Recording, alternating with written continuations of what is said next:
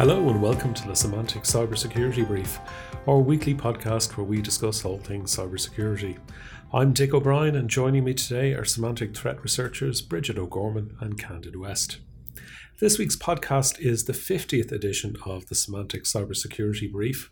When we started the podcast last year, it was very much a step into the unknown for us, but right from the start, we were bowled over both by the numbers of people listening every week and the positive response it's received. So we'd like to thank you all for listening, and we'd love if you stick around for another 50 episodes. In this week's podcast, we'll be talking about a cryptocurrency startup that uh, packed its customers' wallets in order to stop attackers from stealing funds, how a cinema chain's efforts to beef up its password security went disastrously wrong, the latest on the Blue D- Bluekeep RDP vulnerability, why supposedly why supposedly secure websites are increasingly untrustworthy, how the Spanish Football League managed to get itself in hot water over its app's privacy, and the strange tale of how someone attempted to blackmail the band Radiohead. But first, a lot of people use some free open source software either for work or home, and if you're one of those people, you may be interested in this story because one of the downsides of free software projects is that while they're often supported by skilled and passionate developers, they frequently don't have major budgets behind them, and they're often reliant on donations or plain goodwill to keep them up and running. That can be an issue though when it comes to security because one of the most popular ways commercial software developers find and fix vulnerabilities in their product is by paying security researchers to discover them. This is done what's by what's known usually as bug bounty programs. Uh, so rather than relying on the finite resource of your own staff to find bugs, you open it out to the world at large, which is potentially a far larger pool of bug hunters. Now, bug bounty programs incentivize security researchers to actually go looking for bugs, and they also go some way towards removing the temptation for some people to sell vulnerabilities they find on the underground where they could be used for nefarious, nefarious purposes. Now, each bug bounty program differs in terms of just how much they pay to researchers for bugs. Usually there's a sliding scale of rewards depending on the severity of the bug discovered, but most programs do offer a not insignificant sum as a bounty, and researchers can often earn thousands for more serious bugs. So, what happens if a software developer can't afford a bug bounty program? Well, the European Union has recently begun an interesting initiative that could point the way to an answer. It's called the EU Free and Open Source Software Audit, or FOSSA for short, and as part of it, the EU is promising to pay bug bounties for a range of popular free open source software packages. Now, it all started back in 2014 when, after the discovery of a number of high profile vulnerabilities in key software packages like OpenSSL, two members of the European Parliament, Julia Reda and Max Andersson, began, to, uh, began a project to carry out a full inventory of all the open source software that was in use across all EU institutions and investigate how secure it was. Since then, it began piloting a bug bounty program where the EU itself, through contracted bug bounty platforms, promised to pay bug bounties to people who found vulnerabilities in 15 different software packages.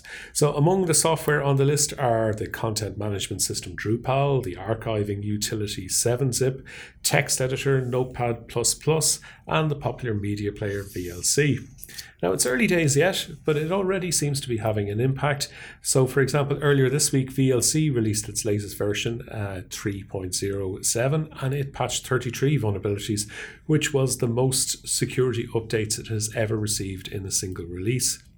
And according to VLC's developers, that was entirely down to its inclusion on the EU FOSSA project.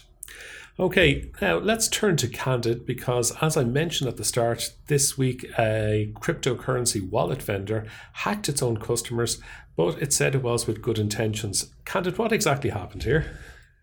Yeah, I mean, we have reported on successful attacks against cryptocurrency wallets on this podcast before, right? And I guess if we would add them all up, we probably would get a total of more than $1 billion equivalent of crypto coins uh, that were stolen over the last year or so. But this one is a bit different. Um, as security vulnerability was found in a crypto coin wallet, and the wallet in question is called Agama, and it's one of the older wallets for the Komodo platform, but it's still in use. And during a security audit, the security team found a backdoor in the version 0.3.5, which is from April 13th uh, of this year. And this vulnerability would allow any remote attacker to just steal all coins from that wallet. So it's definitely something bad.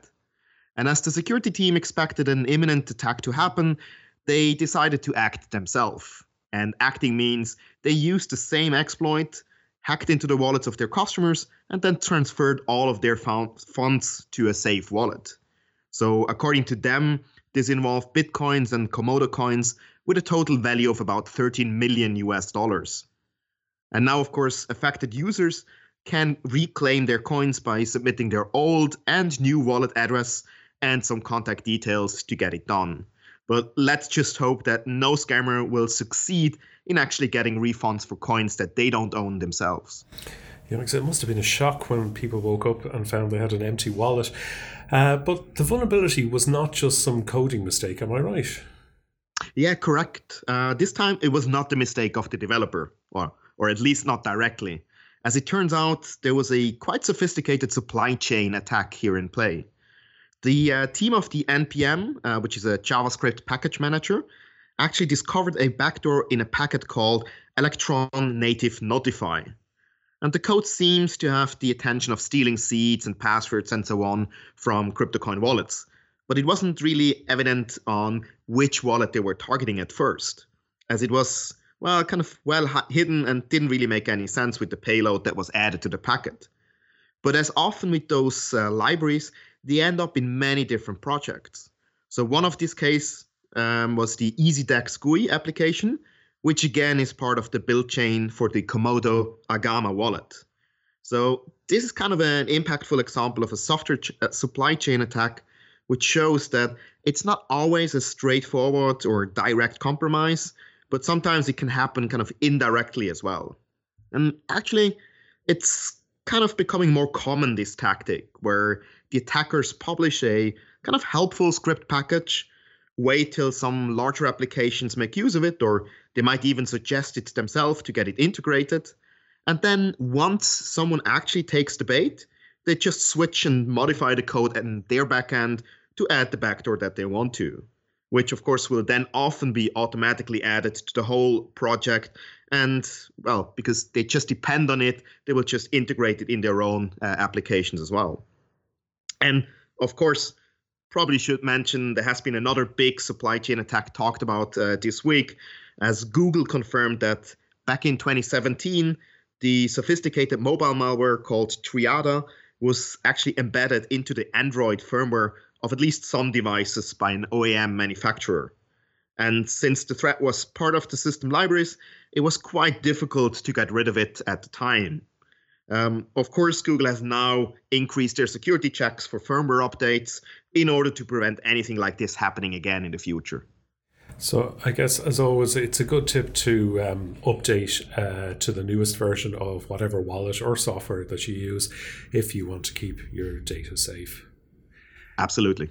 Now, uh, passwords are often a topic of discussion for us, and we generally repeat the same advice. Ensure you have um, passwords that are strong and unique and turn on two factor authentication where possible.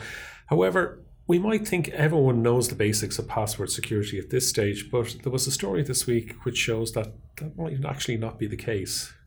Yeah, so uh, one story in the past week might definitely make anyone with concerns about password security uh, despair a bit. So, the cinema chain in Michigan, MJR Digital, Digital Cinemas Group, announced on its website that it had upgraded its systems, which is all good, obviously. However, uh, the statement, which was published on the homepage of its website, so visible to everybody, also said that existing Premier Reward members can log into their account using their username, brackets email address, and password, brackets last name with first letter capitalized. So obviously, uh, anyone with that kind of information, anyone who knows your email address and name, can then simply log into your account because obviously now they know that that's what your username and password is. Uh, so, I mean, publishing information like this publicly in such a manner means that, I mean, you, you may as well not even bother with passwords in the first place. um, because you know they can be guessed by so many people. So why the cinema chain didn't just require people to change their passwords the next time they logged in or something along those lines rather than going with a public notice like this, um, I do not know. And actually, Graham Cluley wrote about this a few days ago. And I actually went on the cinema's website, you know, um, yesterday or the day before, a day or two after that blog was published, and the notice was still up there. So um, I'm not even sure they're yet aware that uh, this is a pretty big faux pas. Oh dear. Um, yeah, but I suppose when it comes to passwords, I mean, as you said, like the key thing is to ensure they're strong, that they're unique, and that they're not easily guessable. And I suppose you need to be unique for each of your online accounts. And given that most people now have an awful lot of online accounts, and um, something like a password manager would probably come in handy for most people as well. And obviously, as well as that, we would advise that you don't tell people your passwords, particularly don't post about them um, on a website. And obviously, as well, if it's possible to turn on two factor authentication when you can, as well, just to give yourself that bit of extra protection in case anyone does manage to find out what your password might be. Yeah. Now, um, the Bluekeep RDP vulnerability uh, is something we have discussed, I think, twice already on this podcast, and it's uh, still keeping uh, us busy and the rest of the security industry busy um, because while there is no exploitation of it yet, there's still a lot of activity surrounding it. So, Candid, what's been going on this week? Yeah, so once more, we talk about the remote desktop protocol vulnerability, uh, which was patched by Microsoft in May, and it's still making some news. Um, although it's technically not the Keep Blue vulnerability as it's um, dubbed, that making the headline at the moment, but um, a few of the other things that we're going to talk about. And probably should mention, as you as you said, we haven't seen any exploitation of the Keep Blue in the wild yet.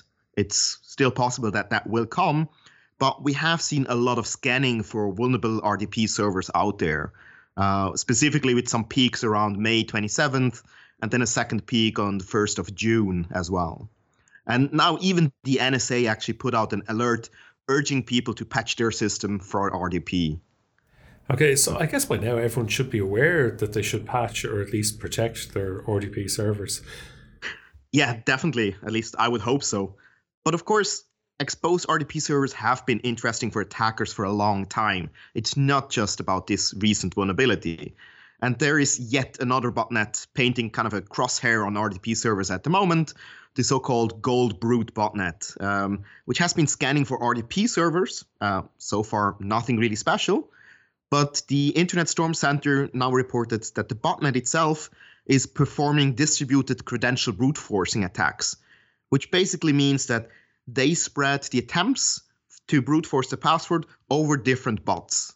And of course, this has the effect that you will only see one failed login per IP address in your log files because they're just using one bot with one account against you, making it quite hard to actually block it as you can't just block every IP address after just one failed login, right? Because that could be a real user. So hence, it's another good reason to protect your exposed RDP servers out there.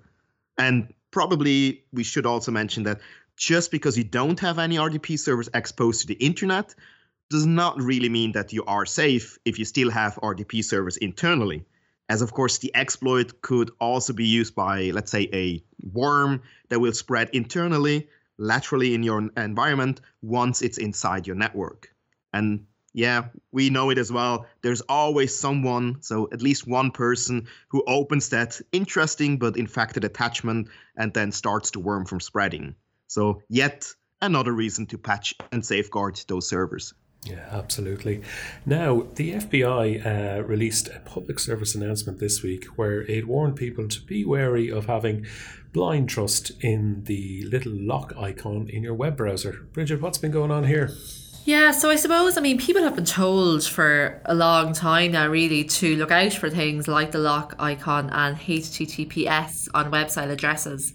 And But I think an issue here is that many people seem to think that just because a website has those two factors, so has the lock icon and has a HTTPS, that it is automatically assumed that it is legitimate and it can be trusted. However, what these what those two things actually mean is that the data sent between your computer and the website is encrypted and so therefore is sent securely but it doesn't guarantee that the people behind the website who are receiving your data are in fact trustworthy. And so, in this public service announcement, uh, the FBI warns that cybercriminals are now more frequently incorporating website certificates, so the third party verification that a site is secure, which then causes the um, lock icon to appear when they send potential victims emails that then imitate trustworthy companies or their email contacts. And these phishing schemes are used in the usual manner to try and acquire, you know, sensitive logins or banking information or that kind of thing by luring um, these people, these victims, to a malicious website that does look secure and legitimate, potentially with both HTTPS and the lock icon, which obviously then, if people think that means a website is trustworthy, this will then, of course, increase the likelihood of people parting with their sensitive information. Um, so when it comes to this, the FBI also dispenses some advice. Saying explicitly that not to just automatically trust a website because it has this lock icon displayed or because it has HTTPS in the address bar to always double check that your web the website address is correct you know to make sure check for any misspellings or for any changes. For example if a website has. com at the end of the address when it should be. gov or things like that. And also to you know something we've often said never reply directly to a suspicious email. You know always send a separate email to an address that you know is legitimate for that contact or for that business so that you know then you will be getting in touch with a legitimate person at the end of it and I suppose what it is kind of unfortunate that the FBI felt the need to issue this kind of advisory because um, cyber criminals are you know using this tactic more often. Hopefully, will you know raise awareness among consumers about this issue so that they will you know be more wary of websites even ones that do have the lock icon or that kind of thing. Yeah i think it's quite timely all right because there is a lot of confusion out there um, and a lot of people who mistake what the lock icon means as yes, uh, definitely. you know certifying that the site is genuine um, so there's no point in having uh, your traffic secure if you're just communicating with um, the bad guys. Yeah exactly. Anyway let's turn to our next item because the spanish soccer league la liga which is one of the biggest and best known soccer leagues in the world, has been fined 250,000 euros uh, this week for misusing their mobile app. Uh, Candid, what exactly did they do wrong? Yeah, apparently La Liga used their mobile phone app to track the user's surrounding. So the app itself is very popular uh, for checking, for example, results for soccer matches and seems to be installed by a few million users at the moment. What many users might not have been fully aware is that the app actually tracks the location um, where the phone is, and it can also tap into the microphone to listen into the ambient noise and kind of the surroundings. And this was apparently then used to identify bars that probably would stream the soccer games illegally, so not have any license for it, because you could, of course, hear that the soccer game is uh, currently going on. And of course, it's this behavior which now got fined by the Spanish Data Protection Agency, as there is some concern around privacy here, right? But that's probably not the end of it yet, as the Soccer League does not really agree with the verdict, uh, as they argue that users were asked twice by the app for their consent. So the behavior should actually not come as a surprise if you did pay attention during installation. But I guess that's where the problem lies. Most people don't really pay attention; they just click next, next, next. Yeah, they, but, pro- they probably don't have an expectation that uh, um, the microphone would be used in this fashion, even if they did agree to it. Yeah, I, I guess so. Nobody really expected that. But due to the public discussion, um, the manufacturer of the application now have agreed to remove at least the microphone option option in the next version of their app. So there seems to be some improvements coming up. So yeah, another case of your own technology spying on you. Um, better switch off your phone while you're watching the game. Um, now, uh, one another u- unusual story broke this week uh, because someone was apparently trying to blackmail the band Radiohead. Yeah, so um, Jonny Greenwood, who's uh, one of the members, a guitarist with the British rock band, uh, tweeted out this week that the band had been hacked last week um, and that a mini disc archive belonging to Thom Yorke, the band's lead singer, was stolen. Um, and this stolen archive apparently contained around 18 hours of recordings um, from the period when the band was recording their probably their most famous album, OK Computer, in the mid 90s. And reportedly, whoever stole the recordings, which the band said were never meant to be made public, demanded a ransom of $150,000 or else threatened to release them. Now, however, in quite a you know brilliant response, really, rather than giving in to the ransom demand, Radiohead decided to release the recordings themselves. Uh, they're, so they're selling them now for eighteen pounds, and all the proceeds from any sales are going to go to Extinction Rebellion, which um, campaigns for action on climate change. Uh, now, Jonny Greenwood himself described the recordings in the post on Twitter as only tangentially interesting. But given that many Radiohead lovers and music nerds out there, um, you know, are, are out there, I'm sure there are plenty of people who will be only delighted to get their hands on these recordings, which apparently include, you know, demos of songs that went on to appear on OK Computer, as well as some other entirely unreleased music. Uh, so a rather unusual uh, end to a ransomware story, but kind of a happy ending for once. Uh, one of these tales. Yes, indeed. Yeah. When I heard it first, I was wondering who the hell still uses mini discs yeah. anymore, and then I realised it was uh, they were quite old. I feel like a lot of people won't even know what mini discs are, which is you know indeed, a bit depressing. Yeah. okay, that's about all we have time for this week. Um, if you've been enjoying our podcast, don't forget to subscribe to avoid missing out on all future episodes. You can also follow us on Twitter at threat intel or medium at medium.com forward slash threat hyphen intel. If you'd like to read our latest research, check out our blog, which can be found at symantec.com forward slash blogs forward slash threat hyphen intelligence. We'll be back again next week with episode 51, where we'll be once again discussing what's new in the world of cybersecurity. Until then, thank you and goodbye.